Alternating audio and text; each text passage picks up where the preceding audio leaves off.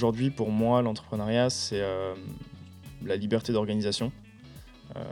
je fais ce que je veux quand je le veux, malgré que j'ai des contraintes en termes de, livrables. J'ai des choses à faire. et je pense que c'est pareil dans l'entrepreneuriat je parlais tout à l'heure des fédérations d'étudiants pour nous, etc. Euh, comprendre comment tout ça s'articule, comprendre qui sont les décisionnaires, qui sont les, euh, personnes qui vont pouvoir être prescripteurs de ton produit et euh, comment adresser ces différentes personnes. Et réfléchir plutôt de façon pragmatique et se dire ok pourquoi ça n'a pas marché, qu'est-ce que je fais différemment et surtout aussi anticiper ces situations et se dire ben, si ça fonctionne pas, en, amont hein, bien sûr, si ça fonctionne pas, euh, quelles sont les autres possibilités qui peuvent s'ouvrir à moi? Alors toi aussi, tu souhaites découvrir l'entrepreneuriat en école d'ingénieur? Salut, moi c'est David Barrier et je te présente les Ingépreneurs, le podcast des élèves ingénieurs qui entreprennent. Je suis moi-même étudiant ingénieur, mais pas encore entrepreneur. C'est justement pour ça que je lance cette émission. Je veux découvrir et apprendre l'entrepreneuriat auprès de ceux qui se sont lancés durant leurs études. Je vais les interroger pour comprendre pourquoi et comment lancer et réussir son projet entrepreneurial. Pour qu'à mon tour, je poursuive mon envie d'entreprendre. Toutes mes rencontres, je vais les partager ici pour que toi aussi tu tentes ta chance dans l'aventure. Alors, abonne-toi Là, on a fait un, gros point sur le, ton pourquoi, ton why d'entreprendre, euh, qui était peut-être inconscient au début, mais que tu as réussi à développer la, vision aujourd'hui. Je trouve ça super intéressant. On a, abordé des, sujets super intéressants.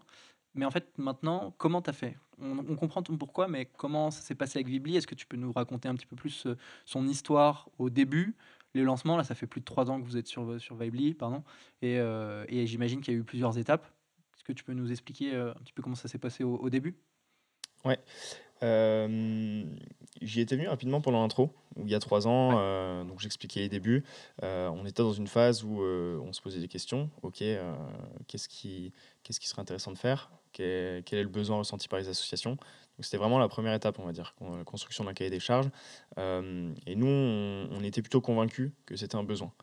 On était plus convaincus que, euh, euh, que, que, on, était allé à l'époque vérifier le besoin. C'est-à-dire qu'on a fait ça un peu à la va-vite en se disant, bon, bah, on est trois, on a les trois le besoin, tout le monde a le besoin conclusion un peu hâtive peut-être.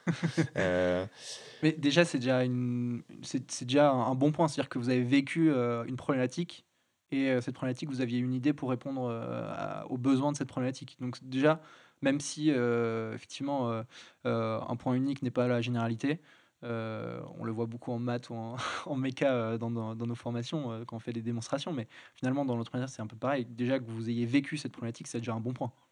Oui, et puis aussi on était nos propres clients, donc on savait ce qu'on voulait mmh. faire. Donc ça c'était relativement intéressant. donc on a très vite construit en fait on a fait des, maquettes un peu euh, pétées euh, de, à quoi on voulait que ça ressemble. Euh, on a fait un doc de 40 pages qui, qui, était imbuvable et on s'est dit ok c'est ça qu'on veut. rapidement, on s'est dit ok comment on fait pour l'avoir? Donc on a commencé à regarder ben, les différentes technos. On se posait la question est-ce qu'on apprend à développer nous-mêmes? Est-ce qu'on fait faire par quelqu'un? Est-ce qu'on recherche quelqu'un qui sait faire, qu'on internalise? Voilà, donc toutes ces questions. nous, on a plutôt opté pour le faire faire.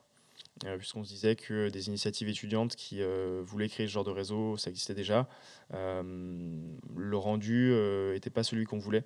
on voulait quelque chose qui soit plus professionnel. et puis, et puis au-delà de ça, on a estimé que ce serait aussi beaucoup de temps qu'on devrait mettre nous aussi sur la partie commerciale derrière et financier. Donc voilà, on ne pouvait pas se démultiplier. Donc on a opté pour cette solution et à partir de là, bon, bah, on a cherché un Presta et puis Go. Euh, on s'est lancé dans le développement. À, cette période-là, vous n'aviez pas encore de clients, vous aviez, euh, vous aviez, est-ce que vous avez testé un petit peu le, besoin? Aucun client. Ok. Aucun client.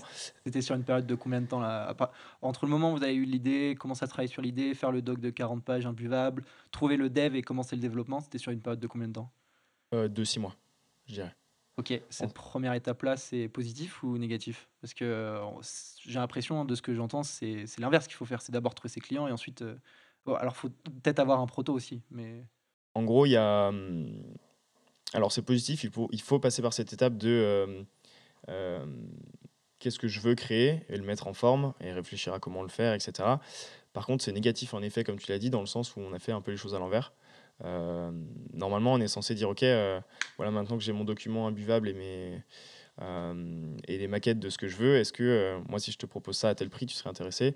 Euh, Et puis, tu as une dizaine d'assauts qui disent bah, potentiellement oui, puisque je ressens ce besoin, qui te font un petit papier d'engagement en disant que voilà, si c'est développé dans telles conditions, j'accepte. Et à ce moment-là, tu peux facilement aller voir, enfin facilement, tout est relatif, mais rechercher des fonds, commencer à développer ton truc et te dire ok, je suis serein. Sauf que nous, on l'a pas du tout fait et on s'est plutôt dit bon bah nickel, on y va. on, a, on a lancé le développement. Et c'est là qu'en fait, les gens nous regardaient un peu comme des aliens. Euh, c'était dans la même période où moi j'ai commencé mon D2E. Et, euh, j'allais voir des gens et je leur disais Bon, ben, euh, comment on fait pour trouver de l'argent concrètement? Quels sont les différents dispositifs qui peuvent exister Vers qui on se tourne Enfin voilà, curiosité. ils me disaient Oui, ben, pourquoi est-ce que tu as besoin d'argent? Ben, écoute, moi j'ai lancé mon développement, ça me coûte tant au forfait, et puis ben, je les ai pas, donc il faut que je les trouve. Ok, mais il faut que tu les trouves pour quand? Ben, Pour dans deux mois. Ok, mais vous êtes engagé? Ouais, on a déjà payé le premier raconte. Ok. Et donc là, les gens vraiment nous regardaient comme des aliens. Donc nous, on a mis nos apports perso qui étaient le premier raconte. Et ensuite, on était là, bon ben, tranquille, on va faire un prêt. Euh, et puis on va payer le reste. Sauf qu'en fait, quand on est allé voir des banques, ils nous ont dit, Ouh, ça va pas le faire, messieurs. Euh, et donc on a dû, euh, on a dû se dépatouiller, trouver, trouver différents organismes de financement qui ont pu nous épauler euh, et venir combler euh, du coup ce prêt euh, qui nous a permis du coup de, continuer le développement. Mais c'est vrai qu'à l'époque, on se lançait un peu à la wall again et, pas de souci quoi. déjà c'est pas mal, au moins vous étiez lancé. C'est déjà un, grand pas de, pouvoir se lancer. mais après, oui, il faut aussi le, faire pas trop à la again, ce que vous n'aviez pas forcément fait.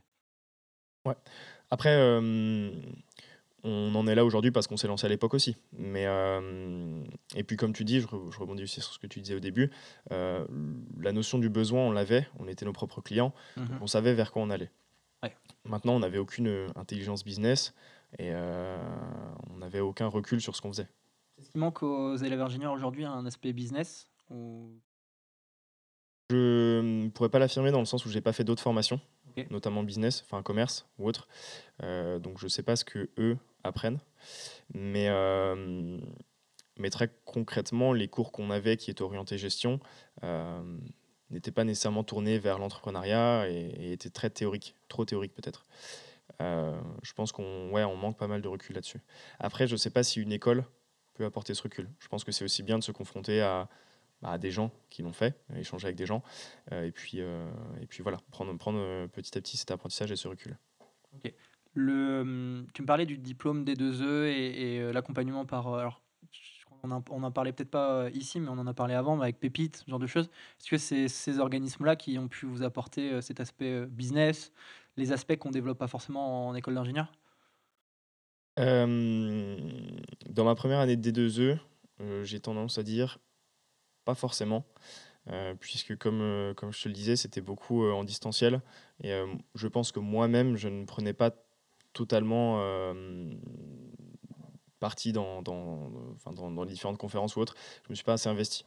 Je pense que j'en ai pas tiré non plus ce qui, ce qui pouvait, pouvait s'en dégager. Euh, maintenant, je suis en train de le refaire. Et c'est aussi vraiment se confronter à.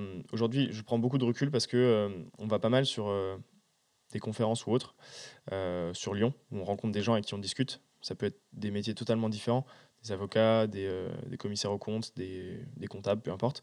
Euh, et c'est ces échanges-là qui te font te dire, OK, euh, voilà ce qui est possible, voilà comment il faut faire, voilà à quoi il faut faire attention. Ça, tu le sais pas au début. et puis beaucoup de livres. On a beaucoup lu aussi. On lit beaucoup. Ok. Donc, fais que lire Tu consommes des podcasts aussi à côté, des vidéos YouTube Quelques podcasts, mais, mais pas tant. Surtout des livres. Surtout des livres marche. Tu lis combien de livres euh, par semaine, par mois ou par an plutôt? Euh, alors, je sais pas si c'est euh, si c'est nécessairement intéressant, mais j'essaie de tourner un rythme de deux livres par mois. Ok. Un ou deux livres par mois. Tout dépend, on va dire, aussi les activités que j'ai autour. Et, et voilà. De toute façon, il faut, faut, commencer petit. Et ensuite, tu t'augmentes au fur et à mesure. C'est-à-dire que déjà, un livre par mois, c'est bien. Un deuxième livre par mois, c'est bien. Tant que tu augmentes au fur et à mesure jusqu'à trouver ton rythme de croisière, c'est ce qu'il faut, je pense. Ouais, mais je prends vraiment beaucoup d'apprentissage. Après, euh, c'est pas simplement de la lecture, c'est-à-dire qu'il euh, faut relever les passages intéressants et réfléchir à comment l'adapter dans ton cas précis. Prendre des notes euh, dans sa lecture. Ouais. Ok, ça marche. J'aimerais revenir un petit peu sur votre début. Alors, vous aviez, euh, vous avez besoin de fonds, vous cherchiez des prêts, etc. Euh, ça, c'était les premières étapes que finalement, avec du recul, peut-être que vous n'auriez pas fait comme ça Ou est-ce que, vous, est-ce que tu penses que tu, si tu le refaisais maintenant, ça aurait été la même chose Ou est-ce que tu aurais changé des choses? J'aurais changé des choses. Comme quoi? Euh, Je pense que je serais déjà allé chercher un, contact client. En fait, euh, je le disais au début, mais quand tu es, as une startup, ton métier c'est de vendre tout le temps, tous les jours, à tout le monde. je pense que j'aurais plus vendu sur la base du concept à différentes associations. j'aurais commencé à créer des réseaux avec des fédérations étudiantes, ce qu'on fait aujourd'hui, ce qu'on commence à faire aujourd'hui. Comment, comment je te coupe, mais comment tu crées des, des réseaux étudiants? C'est tu contactes c'est juste du contact? Il euh, y, y, a plusieurs niveaux. En gros, il y a des fédérations d'étudiants qui euh, ont déjà ce rôle-là euh, de, de, fédérer justement une communauté de plusieurs écoles. ces fédérations-là, il y en a deux types. Il y a les fédérations de filières et les fédérations territoriales. sur Lyon, bah, c'est Gaëlis, fédération territoriale. Et par exemple, pour Polytech, la fédération de filières, c'est la FEDARP. Donc c'est Fédération des élèves ingénieurs de Polytech. Ouais ces fédérations vont faire des congrès tous les ans où elles vont du coup faire de la formation principalement auprès de toutes ces écoles. Nous, ce qui est intéressant, c'est que si on y participe aujourd'hui, on touche tout le monde, euh, toutes les écoles d'un coup. Et puis, euh, c'est un contact qui est un peu plus sympa euh, qu'un appel ou autre. Enfin bref, tout ça pour dire que ben, créer des relations avec ces fédérations apporte en fait une vision globale sur les différents réseaux d'écoles et puis te permet du coup d'avoir une, une, approche un peu facilitée ou voilà, une, approche plus, plus, plus sympa. Euh, donc je pense qu'on aurait commencé par euh, se tourner vers euh, ces réseaux, des écoles, leur dire bon bah voilà, nous on a un concept, c'est pas pour tout de suite, mais, mais voilà, si, si on se lance, vous vous êtes plutôt intéressé. Et, tester le marché finalement. C'est ça. Un peu plus. Un peu beaucoup plus, peut-être, parce que quand même. Le faire tout simplement. Ouais, le faire, c'est ça, ok. Euh, et ensuite, continuer quand même en parallèle cette recherche de fonds pour quand même avoir un prototype euh, Bien sûr, une toute la, mm. la, suite des étapes. En fait, dans les actions qu'on a mis en place, euh, j'aurais rien changé. C'est-à-dire que on a lancé le développement, on a cherché des fonds. Enfin, tout, tout ça est relativement euh, standard entre guillemets, enfin, si on, si on peut dire. mais c'est plutôt dans la confirmation des hypothèses. Je pense que j'aurais été plus rapidement vers la confirmation des hypothèses. Ça marche. Tu me disais tout à l'heure que du coup vous étiez trois à avoir fondé euh, Vibely. Euh, c'est une bonne idée de, de, de se lancer dans l'entrepreneuriat à plusieurs. Est-ce que tu regrettes? Est-ce que c'est ce qu'il fallait faire, à, se lancer à trois pour ce genre de projet? Euh, Qu'est-ce que tu en penses? C'est quoi ton retour? Il faut être trois pour se lancer dans un projet. Non, non je plaisante. je plaisante. On va dire ça aux, freelances, aux entrepreneurs, etc. non, non, je plaisante. le gros avantage qu'on a à être trois, c'est que il y, a une citation dans Les Anneaux de pouvoir qui m'a qui m'a qui m'a parlé. J'ai regardé il y a quelques semaines, qui disait euh, un anneau euh, et c'est la tyrannie, deux anneaux et, euh, et c'est enfin tu divises et trois anneaux, tu as le, juste équilibre. Et t'as quand même réussi à nous, à nous, citer les Seigneurs des Anneaux, c'est fort. Je l'ai préparé celle-là. mais mais ouais, en fait, je pense que hum, un gros avantage d'être plusieurs, sans nécessairement être trois, c'est que tu peux partager les bons moments et les mauvais moments. Et il y en a. Et, euh, et, surtout les bons moments, hein, sans, sans, sans, parler des, des, côtés noirs euh, de l'entrepreneuriat, mais quand tu as une petite réussite, si tu n'es pas plusieurs à la partager, ben en fait, tu es content tout seul chez toi et c'est un peu triste. moi, je sais que quand on, justement quand on réussit quelque chose de, de, de, gros ou quelque chose qu'on prépare depuis quelques mois, on est souvent tous les trois et, et, et on est content. Vous avez des petits rituels pour les, les, réussites comme ça On a des petits rituels. On a même un rituel évolutif, c'est-à-dire qui va du serrage de pince euh, jusqu'à euh, voilà, euh, le, resto, le, voilà, les, petits, petites récompenses un peu plus, un peu plus sympas. C'est quoi votre dernière grosse réussite avec Vibely que vous aviez bien arrosé ça? Bah, Le lancement. On s'est lancé en septembre, on a eu des bons retours. On a fait un point avec toutes nos assos là, bah, à la suite de l'intégration, donc début octobre retour plutôt positif dans l'ensemble. Euh, et aussi beaucoup de, beaucoup de suggestions et beaucoup de, possibilités d'évolution qui nous, qui nous ont été remontées. Donc du contenu finalement euh, euh, plutôt intéressant. donc non, non, on était relativement content de, cette, de ce lancement. Et, et voilà, on, s'est récompensé. Ok. Tu me parlais des avantages là pour, pour se lancer à plusieurs. C'est quoi les difficultés que vous rencontrez au, quotidien, que ce soit au lancement, le pendant et puis maintenant, d'être plusieurs, d'être trois Ou est-ce que pour toi, c'était une évidence, il fallait, fallait être trois? Nous, à la base, ça nous est aussi tombé dessus. On est trois potes. Et donc, moi, c'est Max qui m'a embarqué. Max a aussi embarqué Théo. à la base, Théo, c'est un pote de Max. Moi, je ne le connaissais pas avant Vibely. Euh, il m'a dit T'inquiète, tous mes business, je les fais avec Théo. Ok, go.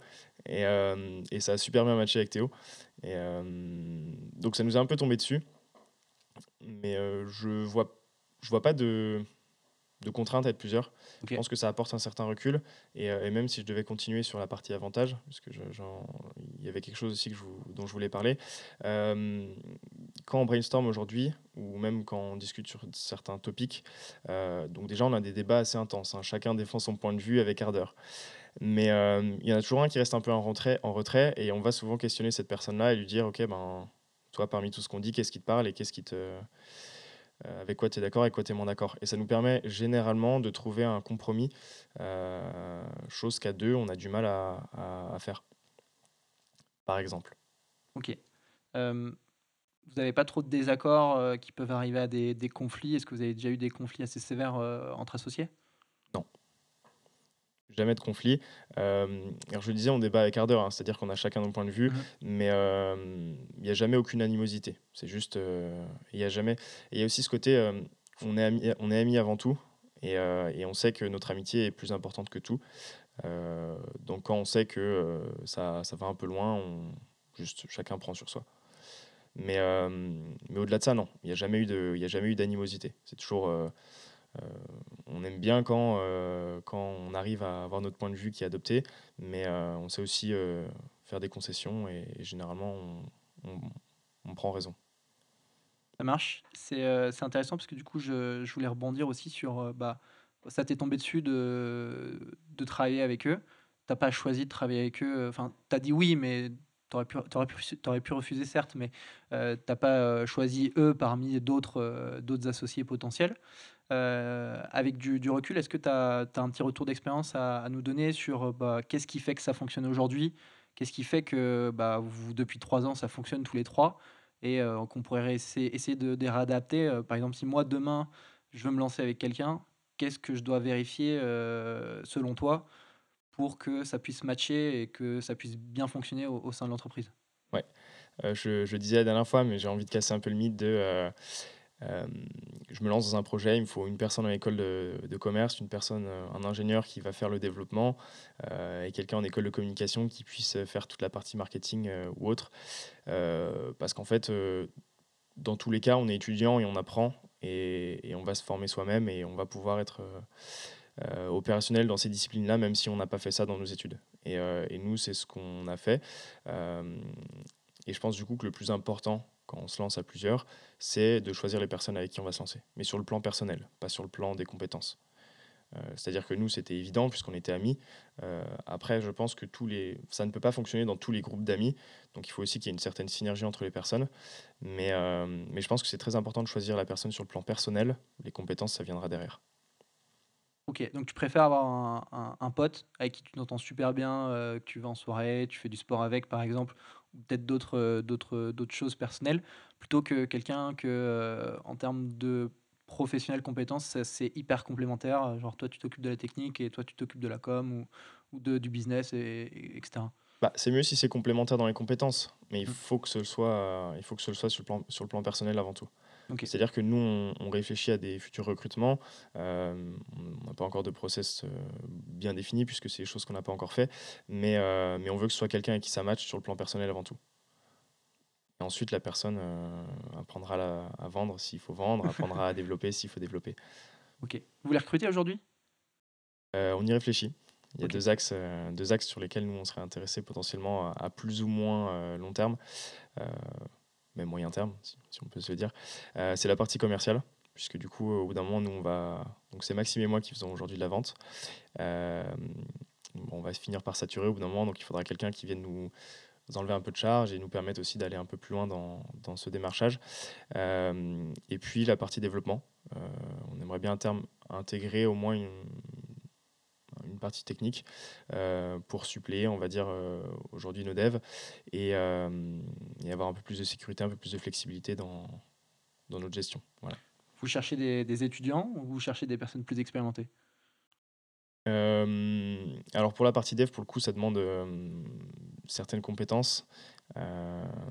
mais après échange avec plusieurs personnes, les compétences s'acquièrent assez rapidement. Donc en fait, on cherche surtout quelqu'un qui a l'agnac et avec qui ça matche bien. Bah écoutez, vous avez tout entendu d'Arthur, vous n'avez plus qu'à le contacter si vous êtes intéressé pour, pour bosser avec eux. Je pense que ça peut vite arriver. Très concrètement, ouais. ok, ça marche. Euh, comment vous répartissez les, tâches euh, avec tes associés? Alors, tu me parlais que toi, tu t'occupes de la vente avec euh, Max. déjà, c'est quoi les, on va dire, les gros axes de développement de l'entreprise et qu'il faut penser et comment vous les répartissez? Il, y en a, il y en a trois ou quatre. La partie financière, déjà, c'est indispensable. Euh, il faut quelqu'un qui puisse avoir un recul là-dessus, quelqu'un qui puisse euh, euh, aller créer des, métriques à surveiller. voilà, il y a un suivi assez rapproché de, l'évolution des finances dans la boîte. sinon, ben, tu, vas droit au mur. la vente, pareil, enfin, c'est vraiment sur le même niveau. C'est-à-dire que si tu ne vends pas ton produit, tu n'avances pas. Enfin, c'est indissociable. le technique, donc aujourd'hui, nous, c'est du développement, mais euh, je pense que dans d'autres projets, ça peut s'apparenter à plein de, plein de thématiques différentes. Mais voilà, il faut, il faut une partie technique. Il y a toujours une partie technique. Euh, et puis, ben, toute la partie euh, peut-être visibilité, communication, qui est aussi très importante, mais que je mettrai quand même dans un second plan par rapport aux trois autres. Voilà. Aujourd'hui, nous, comment on se répartit? Moi, je gère toute la partie finance et je fais aussi de la vente. Max, lui, gère toute la partie marketing et vente. Donc, euh, toute la vente, mais aussi toute la, hum, toutes les stratégies de vente et tout ce qu'on peut mettre autour de ça. Euh, et Théo, lui, va être en contact directement avec nos développeurs, euh, retranscrire les, les, retours des clients, faire le support, etc. Et puis, il va faire la communication en ligne, enfin le marketing digital sur les réseaux. Ok. Comment vous avez fait pour vous répartir les tâches? C'est juste par hasard ou est-ce qu'il y avait déjà des, des attraits pour tel sujet ou un autre? Alors c'est marrant parce qu'au début on, faisait des réunions pour se dire ok qui fait quoi? Euh, qui fait quoi? Et on se disait il faut qu'on se structure il faut qu'on se structure à long terme. Donc euh, toi tu vas faire ça toi tu vas faire ça mais en fait on n'avait aucune idée. On savait pas personne n'avait de compétences dans aucune des disciplines et puis on essayait juste de, de se dire c'est important qu'on soit segmenté par, par activité alors il faut le faire. Donc euh, ok on, on, a défini des trucs qu'on a souvent retouchés du coup je vais s'imaginer assez naturellement, je me suis tourné vers la finance parce que j'aimais bien passer des heures sur Excel euh, et qu'en fait, je l'ai fait du coup euh, naturellement sans l'accord de mes deux associés. Mais ça les dérangeait pas. Et, euh, et du coup, ben, je me suis spécialisé là-dedans et, et j'ai suivi beaucoup de choses aussi autour de, autour de ça. Et c'était du coup naturel que ce soit moi qui gère cette partie-là. De toute façon, c'est, enfin, même si tu n'avais pas les compétences au début, c'est en faisant qu'on apprend. Donc je pense que tu as appris sur le tas. Alors tu as dû te former peut-être à côté avec les livres, avec les bouquins, euh, peut-être un peu de podcasts, etc. ou d'autres formations. Mais euh, c'est avec Antoine euh, Falduto que j'en parlais aussi à l'épisode précédent. C'est vraiment en, faisant qu'on apprend parce que la théorie c'est bien beau, mais si tu l'appliques pas, ça sert à rien. Totalement. C'est-à-dire qu'on avait des cours de, de finance à Polytech c'était 6 heures, c'était de la théorie. On a des cours de, finance à Polytech. Oui, ils, appellent, ça gestion. ah, ok, ça marche. moi qui à Polytech aussi, euh, j'en ai jamais entendu parler de cela. ouais, bah, on apprend les débits et les. Euh... Moi, je sais plus, mais on apprend à lire un tableau de compte, euh, sauf que c'est barbant et on dort. Voilà. Alors que dans la pratique, c'est très intéressant et il y, a beaucoup, y a beaucoup à explorer et on peut y passer beaucoup de temps si on veut. Après, il faut trouver la limite entre euh, j'aime bien et j'ai envie d'optimiser euh, ma gestion. Et euh, bah, ça commence à me prendre trop de temps et c'est pas nécessairement relié à nos résultats ou, au business. Et peut-être que voilà, il faut pas non plus, euh, faut pas non plus faire que ça, parce que sinon après tu n'avances pas non plus. Ça marche. Donc toi, tu es plutôt sur la finance. Ouais. Tu as quelques tips à, à nous donner sur bah, comment tu gères tes finances, toi, peut-être perso, peut-être aussi d'un point de vue pro. Qu'est-ce qu'il faut faire attention Quels sont les principes de base? euh, la trésorerie. faut avoir de la trésorerie. Euh, nous, ce qu'on, ce qu'on, chose à laquelle on essaie de faire attention, c'est d'avoir toujours quelques mois de trésor d'avance, puisque c'est très inconfortable pour l'avoir déjà vécu, euh, de se retrouver à trouver des fonds le jour même, doit payer quelque chose ou parce que voilà, on est dans l'attente d'une subvention ou autre. Et surtout prendre en compte qu'il y a des délais. C'est-à-dire que, ok, j'ai reçu une subvention de, de, de, tel montant, mais si elle arrive dans trois mois, il faut que j'ai trois mois de trésor. Sinon, entre-temps, bah, je fais faillite. Enfin, il y a beaucoup de délais dans le, dans le monde de l'entreprise. par exemple, tu fais une facture, quelqu'un doit te payer. Est-ce qu'il te paye tout de suite, il te paye deux semaines après, il te paye trois mois après? Généralement, la norme, c'est un mois, un mois après. Euh, il faut essayer de, de, de, En fait, il faut essayer d'avoir le plus de délais possible quand toi tu dois payer et le moins de délais possible quand tu dois être payé. Ok, donc encaisser l'argent le plus vite possible et les dépenser le moins vite possible. C'est ça. Donc les cartes à débit différé, c'est très bien.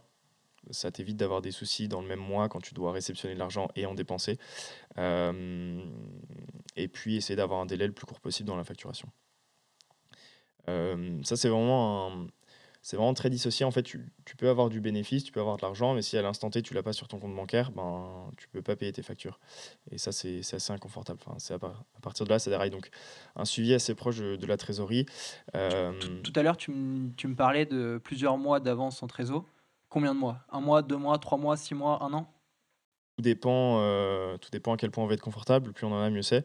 Euh, je pense que le, le, minimum serait de se dire trois mois, parce que ça laisse le temps de rebondir et de se dire ok, bah, si mon plan A, mon plan B, ils ont foiré, euh, quel est le plan C et comment le mettre en place? Et en trois mois, euh, si, euh, si ça devient une urgence, on a le temps de, on a le temps de s'en occuper.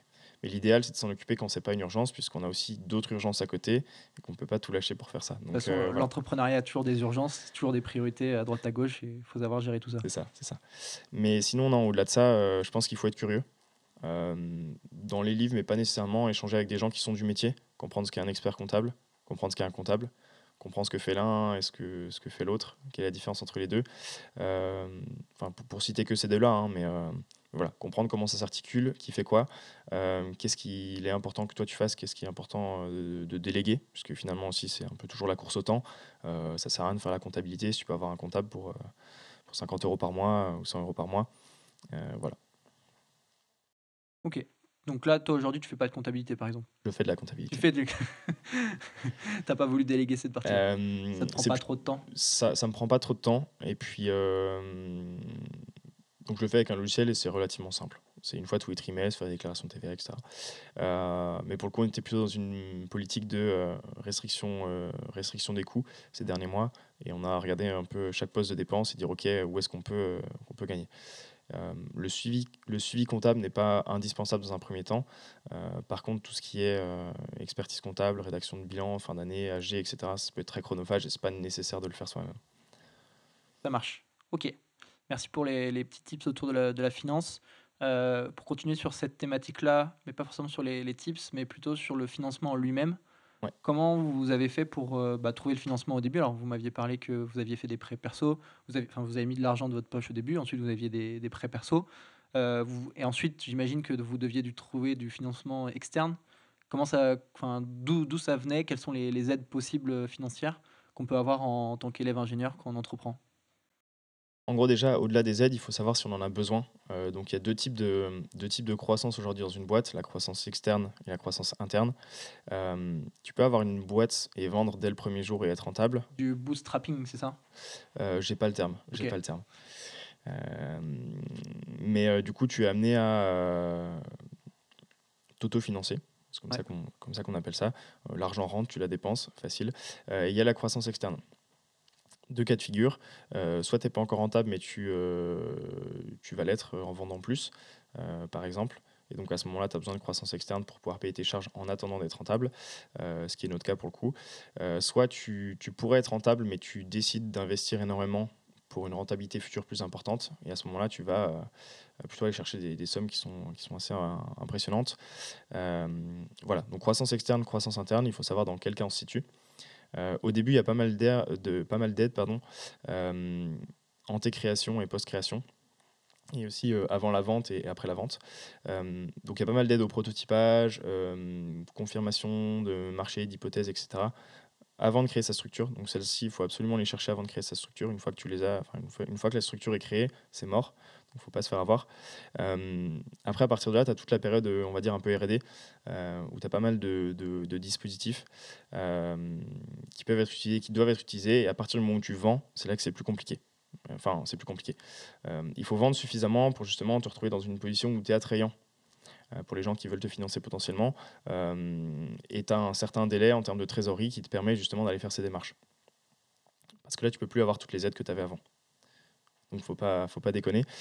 Euh, pour en citer quelques-unes, si ça peut, si ça peut, euh, si ça peut aider. Euh, toute la période avant création, alors ça dépend vraiment dans quelle région on est, mais il y a pas mal d'aides liées aux incubateurs. Il faut se rapprocher des incubateurs ou de la région ou de la métropole en question. donc, c'est les contacter, se renseigner. On trouve toutes les infos qu'on veut sur, sur LinkedIn ou sur. des fois, on les reçoit par mail quand on est étudiant autour de l'entrepreneuriat. Euh, à partir du moment où on crée euh, et qu'on cherche des financements, alors il y a plusieurs dispositifs, mais c'est pareil, hein, c'est toujours la région, c'est toujours euh, certains incubateurs, certains organismes. donc il faut aussi ben, les appeler tout simplement et ils seront là pour, informer les gens. on peut faire des prêts sur l'honneur. c'est des prêts qu'on a à titre perso, qu'on vient apporter à la société. Ça, c'est très intéressant dans le sens où c'est ce qu'on appelle des fonds quasi propres. Donc, en fait, c'est considéré par tous les organismes derrière comme un apport de la part des fondateurs. Mais c'est pas du capital, c'est pas de l'avance en coup de courant, donc c'est pas de l'argent qu'on a mis directement de notre compte bancaire sur, euh, sur la boîte, c'est de l'argent qu'on a euh, emprunté pour mettre sur la boîte. Mais derrière, on peut rembourser avec l'argent de la boîte si on génère de l'argent. Par contre, si on fait faillite, ben c'est pour notre pomme. Donc il y a cette partie de risque aussi. Mais ce qui est intéressant, c'est que ça peut faire un, bel effet de levier bancaire. une banque considère ça comme de l'apport. Et donc, si tu empruntes 60 000 et que tu as 20 000 de prêt sur l'honneur, bah, tu as un tiers du prêt qui est, dérisqué pour la banque et qui est, pour, enfin, qui est sur, sur, la, sur la tête des entrepreneurs. Donc ça, c'est intéressant. Euh, au-delà de ça, il y, a des garanties d'État qu'on peut aller chercher sur les prêts qui vont garantir jusqu'à 70% des, montants et donc qui permet une sécurité, enfin ça, ça apporte une sécurité au banquier et ça peut le, euh, lui permettre de prendre sa décision. Donc ceci, il faut vraiment aller chercher pour, pour avoir du levier bancaire.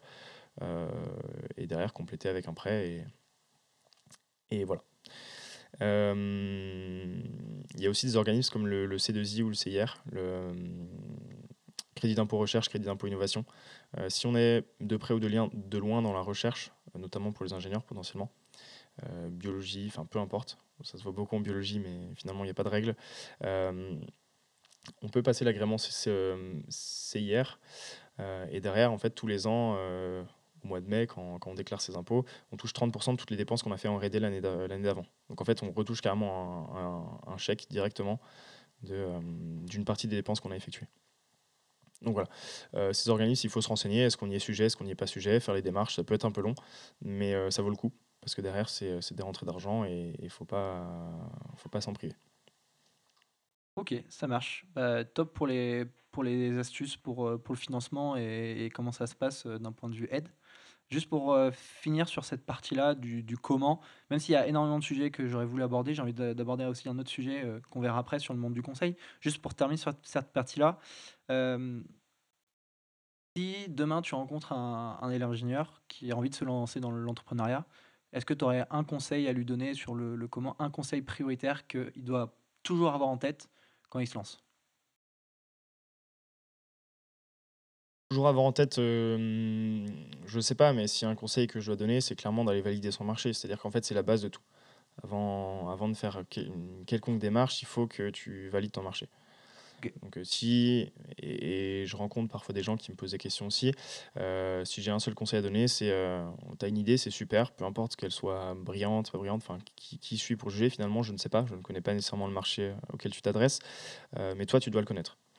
Donc va voir les gens, euh, pose-leur des questions et, surtout réponds aux hypothèses que tu as posées. C'est-à-dire, euh, voilà, je vais gagner temps. Ah bon Ok. Vérifie-le, confirme-le. Euh, je vais pouvoir adresser tant de, de, personnes en une année. Ok, comment tu, comment tu vas, quel est ton canal d'acquisition Comment tu vas toucher ces personnes-là Enfin voilà, c'est vraiment des questions à se poser. Je pense que c'est vraiment la base du business. Ok, tester son marché.